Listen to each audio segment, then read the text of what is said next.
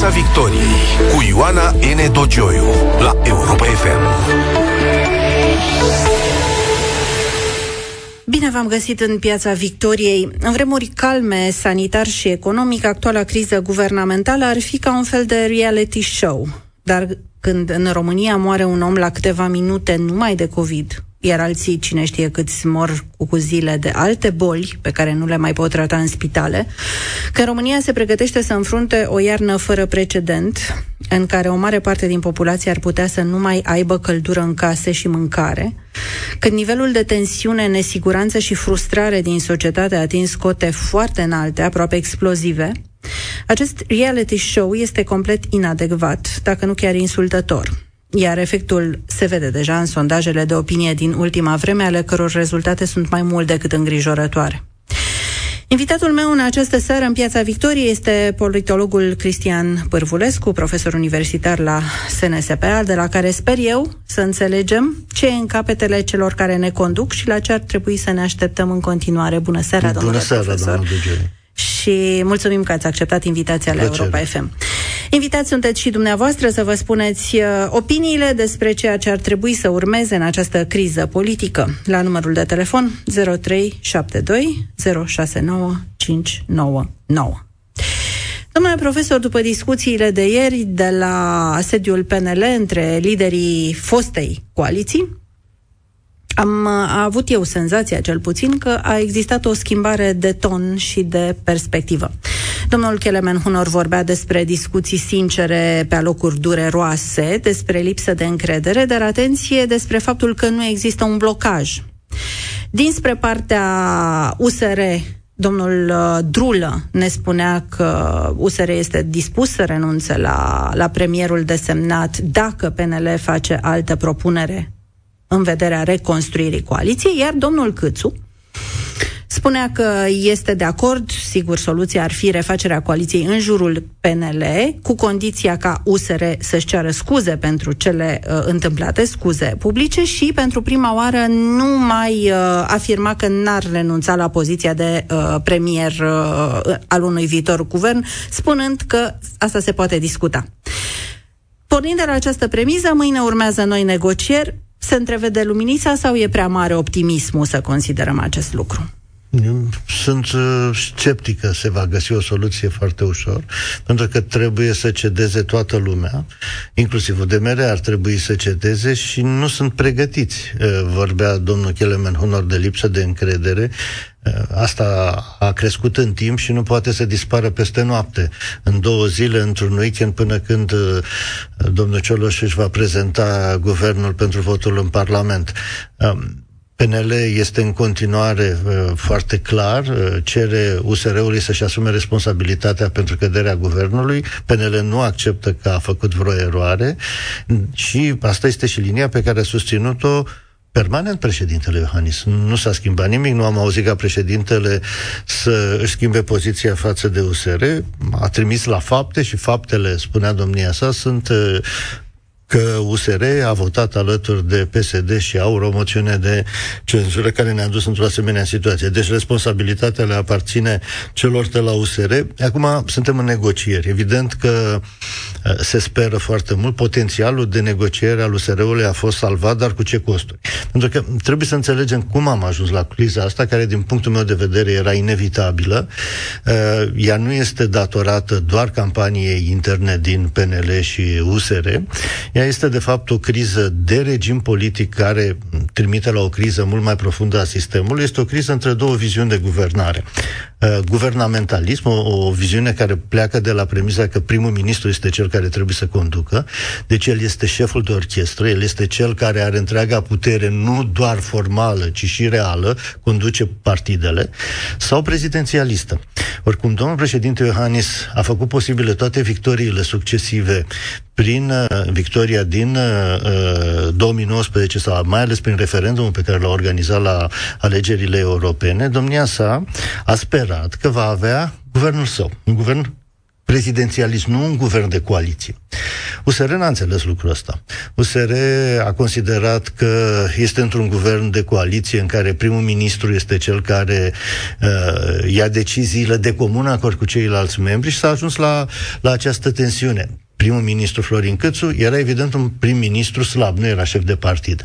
Pentru a-și putea întări poziția formală, trebuia să devină șef de partid și a devenit șef de partid în condițiile dramatice de acum. Dramatice pentru că, din nefericire, acest guvern, care știa că va veni uh, valul al patrulea, n-a luat absolut niciun fel de măsură. Responsabilitatea este evidentă. Și uh, noi, noi tragem concluzia că sunt mai multe crize suprapuse, dar această criză era o criză care putea să fie evitată. Celelalte țări au evitat-o, doar noi și bulgarii n-am evitat-o. Doar noi și bulgarii n-am luat în serios teoriile conspirației, n-am introdus măsuri. Și important, și noi și bulgarii suntem în criză politică. Ambele țări sunt într-o criză politică gravă, iau al treilea rând de alegeri într-un an de zile. Noi uh, uh, nu reușim să strângem o majoritate și asta pentru că avem o criză structurală, ca și ei, pentru că și acolo lupta e tot între prim-ministru și președinte, după cum se vede, pentru că n-am reușit să rezolvăm o criză care a apărut de la instituirea regimului. Pe 25 septembrie, când era congresul uh, uh PNL, erau 30 de ani de când uh, Ion Iliescu l-a răsturnat pe Petre Roman prin mineriadă. Atunci începeau șirul acesta de crize. În 30 de ani n-am avut capacitatea să intervenim asupra sistemului să-l corectăm.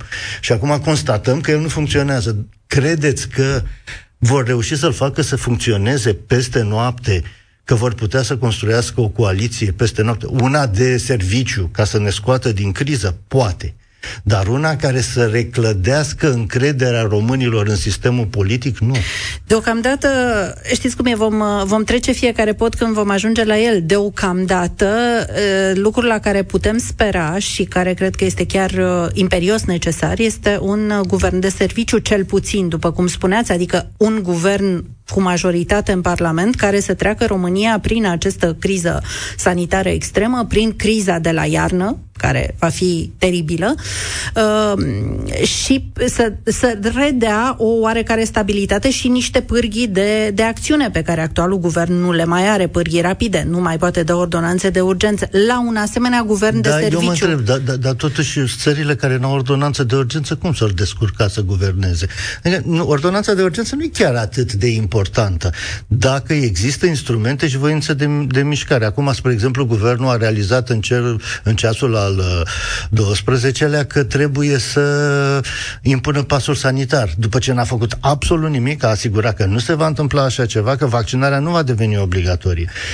În condițiile în care din vară se vedeau foarte clar rezultatele progresei vaccinării în alte, în alte părți. Am lăsat ca bătălia culturală să fie câștigată de antivacciniști, s-au temut de aceștia și acum suntem într-o situație disperată și propunem uh, măsuri care, care trebuie să fie luate acum 5 luni de zile. Și care e foarte posibil ca acum să nu mai fie acceptate nu mai, de nu mai populație. Au, nu mai au cum să, nu, să zicem că le-ar accepta populația, dar n-au cum să prezinte efecte în săptămânile următoare, iar noi avem nevoie de uh, Uh, rezolvarea problemelor în săptămânile următoare. De asta avem nevoie de încredere. Avem nevoie de o societate care să aibă încredere în cei care guvernează.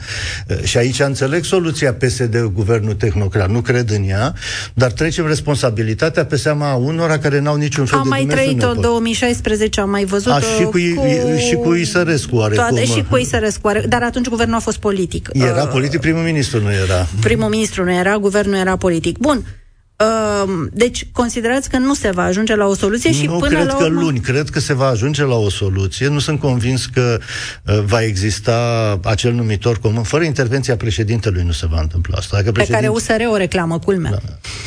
Dacă președintele uh, ar interveni, probabil că lucrurile s-ar putea mișca. Și singura intervenție posibilă ar fi aceea care să indice PNL-ului că poate să renunțe la uh, domnul Câțu. În, în acel moment probabil că s-ar rezolva, dar rău s-a făcut. Adică chiar dacă s-ar rezolva, lumea n-ar răsufla ușurat. Am avea doar un guvern. Bun, USR spune că luni se prezintă, dacă nu se rezolvă în acest weekend, luni se duce în Parlament cu guvern minoritar. Guvern minoritar USR. Da. Ar putea fi o soluție? Nu. Și nici nu cred că ar trece. Nu văd cine l-ar vota. Uh, sau ar putea să fie un guvern de serviciu Dar ar fi un guvern foarte slab, un guvern minoritar, care are mai ales uh, partide care îi se opun în Parlament uh, inclusiv de mereu, va avea foarte multe dificultăți să gestioneze criza. Avem nevoie de un guvern majoritar, nu de un guvern minoritar și mai ales un guvern care se reducă la un singur partid politic care are o reprezentare de 15%. Este ridicol să-ți imaginezi că poți guverna uh, cu așa ceva. Este doar încercarea de a duce până la capăt mandatul și de a ieși din situația delicată în care se află USR în momentul ăsta. Bun, ați spus că va fi o soluție probabil, nu luni. Care va fi soluția pe care o vedeți dumneavoastră? Uh, ca uh, a doua propunere a președintelui, după consultări și după ce partidele vor deveni ceva mai conciliante, să fie una care întrunește o majoritate parlamentară. Uh, și destul de repede. Eu uh, cred că asta a fost de la început uh, viziunea. Acum președintele nu putea să găsească o soluție câte vreme partidele nu au propus-o.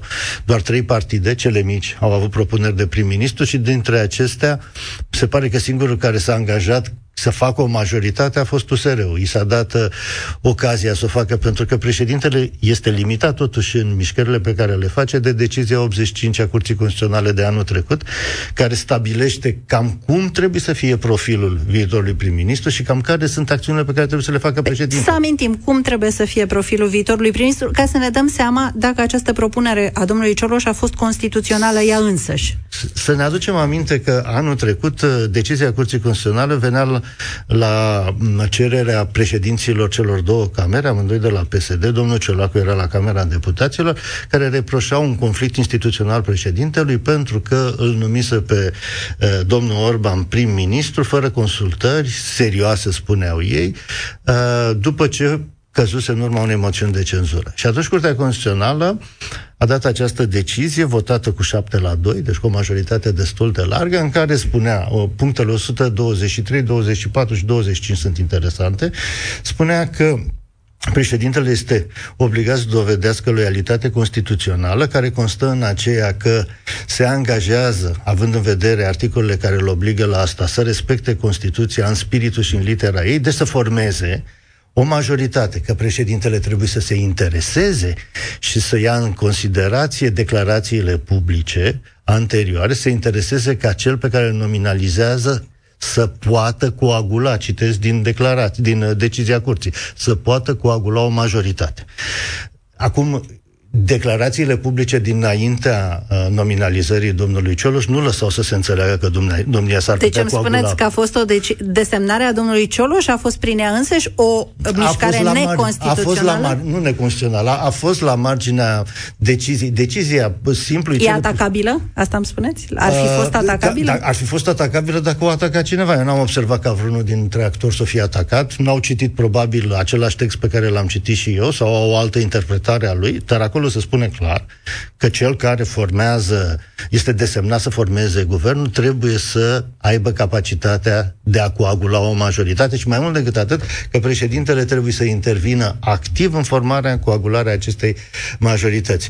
Pentru că în final să se spună, pentru că nu s-au respectat aceste reguli, președintele va face o altă nominalizare de prim-ministru, ceea ce s-a întâmplat atunci când a, a, a fost nominalizat, ne aducem aminte, întâi domnul Câțu, care a renunțat în ultimul moment și de ce a fost numit domnul Orban? Pentru că mulți cred că e a doua nominalizare. Nu, pentru că avea majoritate. Avea pentru majoritate. că PSD a anunțat clar că va sprijini acel guvern pentru că venise Starea de urgență. Da. Dar aici, eh, din de ceea fapt, ce... pandemia, nu venise încă stare de urgență, că aveam nevoie de un guvern Da, în funcție urma ca- da, era da. situația aceea teribilă, ne aducem aminte și cum s-a m, semnat atunci cum s-a Aceea votat era o guvernul. situație teribilă, acum, acum în fi. Nu, teribilă, creată, imaginea Știu, a fost nu, dar teribilă. vă- vă- eu- vă- Acum vă- ne dăm seama cât de mare a fost atunci exagerarea, dar, Nu, mă rog, atunci nu știam nici noi, Eu- nici alții, dar acum știam ce vine și acum cred că e nevoie mai mult decât atunci de o decizie clară de susținerea unei majorități și probabil ăsta e jocul.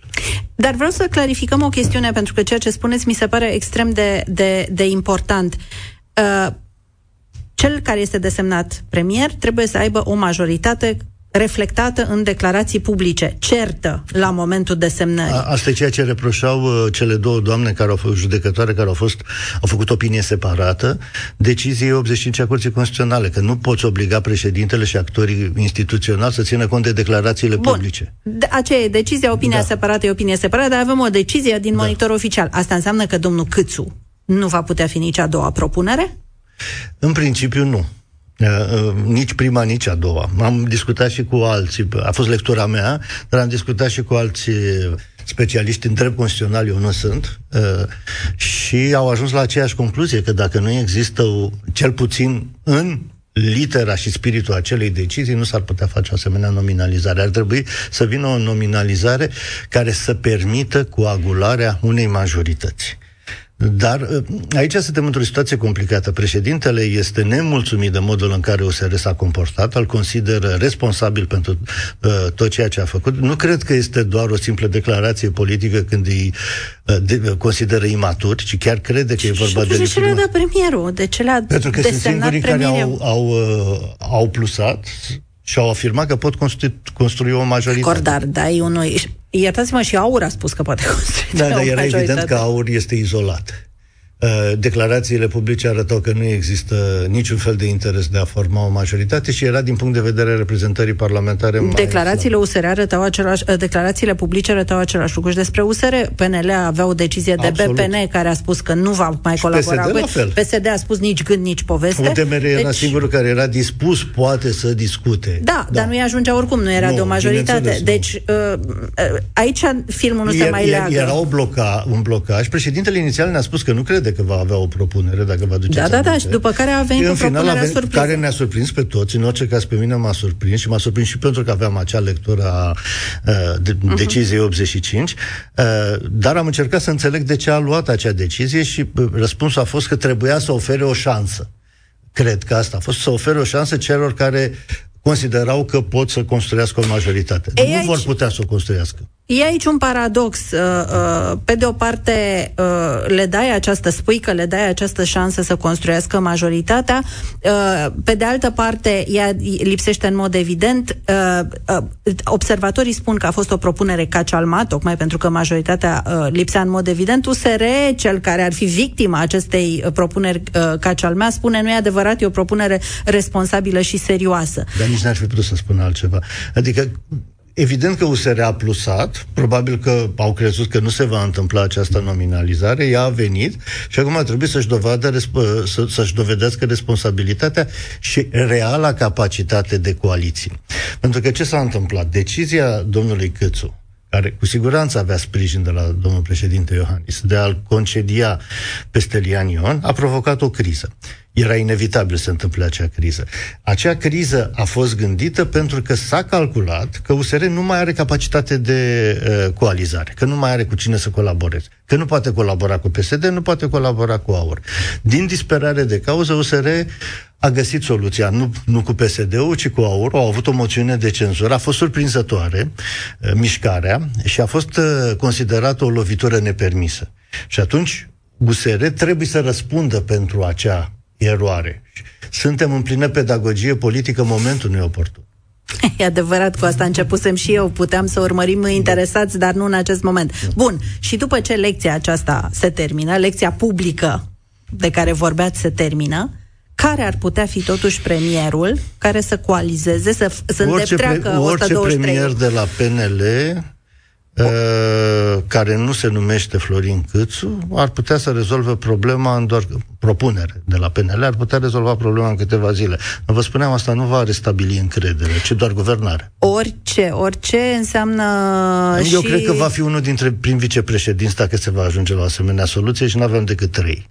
Adică Rareș Bogdan, al cărui nume a fost uh, folosit și care a negat cu vehemență, dar tocmai vehemența care a negat uh, mă face să cred că este o posibilitate. Domnul Bode, de care se vorbește deja de foarte multă vreme, și uh, domnul Flutur, despre care nu cred că ar fi interesat să riște acest lucru. Deci cred că... Deci... Domnul Flutur are și problema pandemiei, uh, da, e complicat da. imaginea Sigur, domniei se, sale. Nu uităm nicio clipă pe domnul Ciucă. Aia voiam să vă întreb, să le eliminăm cu totul nu, pe domnul nu putem, Ciucă nu din putem ecuație? să le eliminăm, deși cred că politic un prim vicepreședinte este mai important decât un vicepreședinte, dar nu este imposibil. Să nu uităm că a fost uh, intenția președintelui de a merge pe un guvern de serviciu condus de domnul Ciucă. Domnul Ciucă totuși nu e văzut ca un penelist, chiar dacă e membru de partid, și s-ar putea ca în jurul domniei sale să se poată restabili puțin încrederea, fiind militar. Având, exact, are și această simbolistică în mentalul colectiv, este mai degrabă asociat hainei militare de, decât da, hainei da. politice. Eu cred și că atunci... asta este una, una din, din intenții de a reconstrui în jurul unui personaj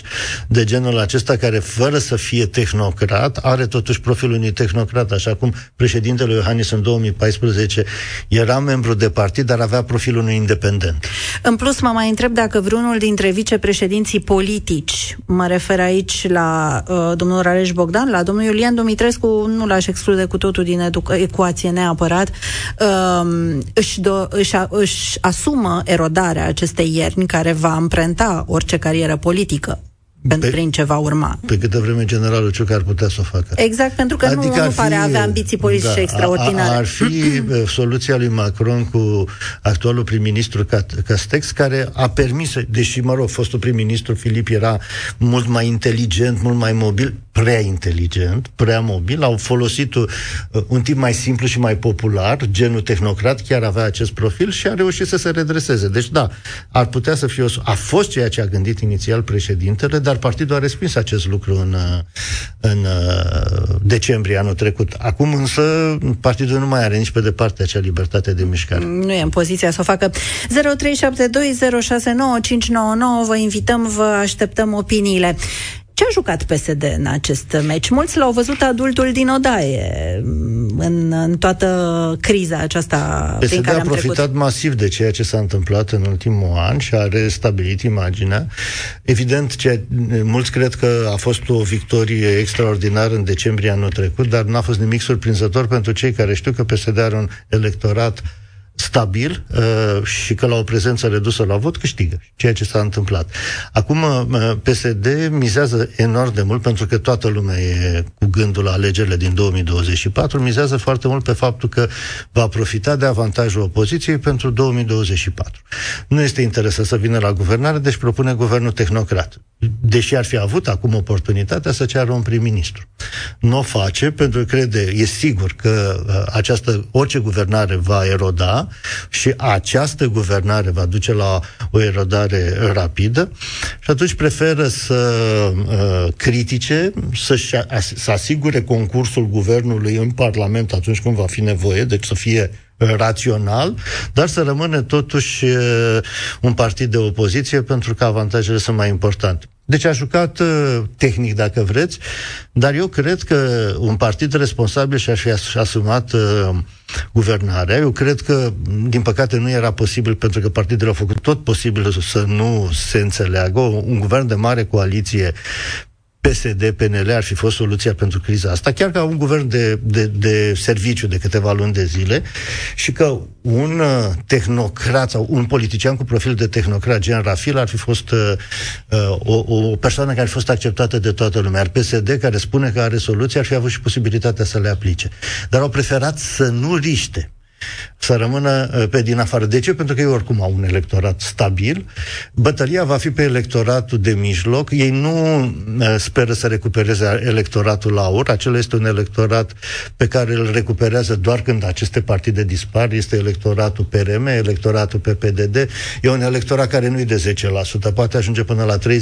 Unii ne avertizează acum că ar putea ajunge până la 60%, ceea ce e exagerat, evident. Se gonflează după vremuri. Da. Acum e un moment foarte dificil dificil și, uh, din păcate, pentru că nu s-a intervenit, uh, rețelele sociale au promovat numai idei anti-europene care sunt în plină mișcare în momentul ăsta. 0372069599 Vă așteptăm uh, la Europa FM în Piața Victoriei. Bună seara, George! Bună seara, bună seara dumneavoastră și dumneavoastră. Uh, m-am gândit în felul următor. Nu cumva este un joc al tuturor partidelor de ce nu au propus pe nimeni PSD-ul și PNL-ul, care ei se luptă foarte mult pentru guvernare și pentru tot. Au propus doar cei de la USR pe domnul Dacian Cioloș, iar celelalte partide nimic. V-ați gândit la această variantă?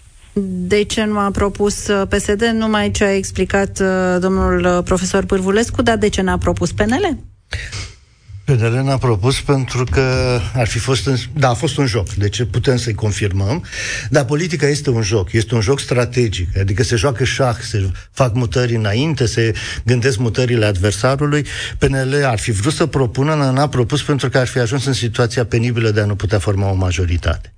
Uh, și atunci au preferat să păstreze această soluție mai târziu, pentru că decizia Curții Constituționale de care vorbeam nu obliga partidul, dar cu siguranță îl obliga pe președinte și care n-ar fi putut să-l numească în niciun caz pe domnul Câțu. În niciun caz nu s-ar fi putut uh, lucrul ăsta pentru că nu există o majoritate. Uh, celelalte partide au propus și AUR a propus un tehnocrat, cred că pe Costin Georgescu, ca de Călin, Călin, Călin Georgescu, Georgescu eternul uh, premier da, propus da. de... Și de asemenea Kelemen Hunor pentru un guvern de serviciu de șase luni. Deci cele mici au propus, cele mari n-au propus și n-au propus pentru că cea mai surprinzătoare este faptul că PSD-ul n-a propus, dar uh, n-a propus pentru că nu voia să-și irosească șansele. Bună seara, Cristian! Te ascultăm. Bună seara, bună seara dumneavoastră și invitatul dumneavoastră. Vă, vă sunt din Marea Britanie. Uh, de aici se observă o singură chestie și anume că este, există o mare lipsă de asumare și criza medicală, pandemia, nu există decât pentru cetățeanul de rând. Ne uităm la tot ce se întâmplă cu aur, ne uităm la Congresul PNL, uh, ne uităm la faptul că PSD nu vine cu nicio soluție și nici măcar, uh, cum să zic, un imbold în a mobiliza propriul electorat pentru a se vaccina. Uh, singura responsabilitate care o văd, o văd din partea USR-ului, care nu prea are de pierdut. Nu are de pierdut pentru că deja se pregătește la al doilea, de al doilea pas, în cazul în care PNL și uh, UDMR nu vor să intre înapoi în coaliție uh, și se pregătește cu un întreg cabinet. Ceea ce mi se pare destul de matur. Mult mai matur, având în vedere că li se reproșează faptul că sunt un partid uh, de-abia venit, nu au experiență, dar se pare că au mai multă minte. Mulțumim, Acum, Cristian. Domnule profesor. Da, cele, partidele mari nu au vrut să, să, să intre în jocul ăsta și USR a riscat, riscă. Nu știu dacă își va păstra electoratul sau nu. Pentru moment, sondajele indică că mai degrabă este sancționat.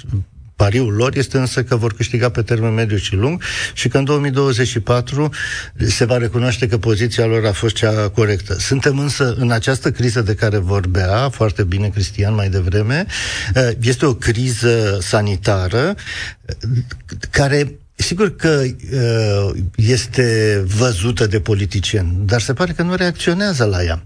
Uh, iar această criză afectează în primul rând oamenii care au o condiție precară, care uh, nu au suficient. Și gândiți-vă că vorbim de, de cea sanitară, dar urmează și celelalte, energetică și așa mai departe. Ei, asta, asta complică foarte mult ecuația. De asta eu credeam că se va ajunge mai repede la un numitor comun și credeam că partidele vor dovedi mai multă responsabilitate.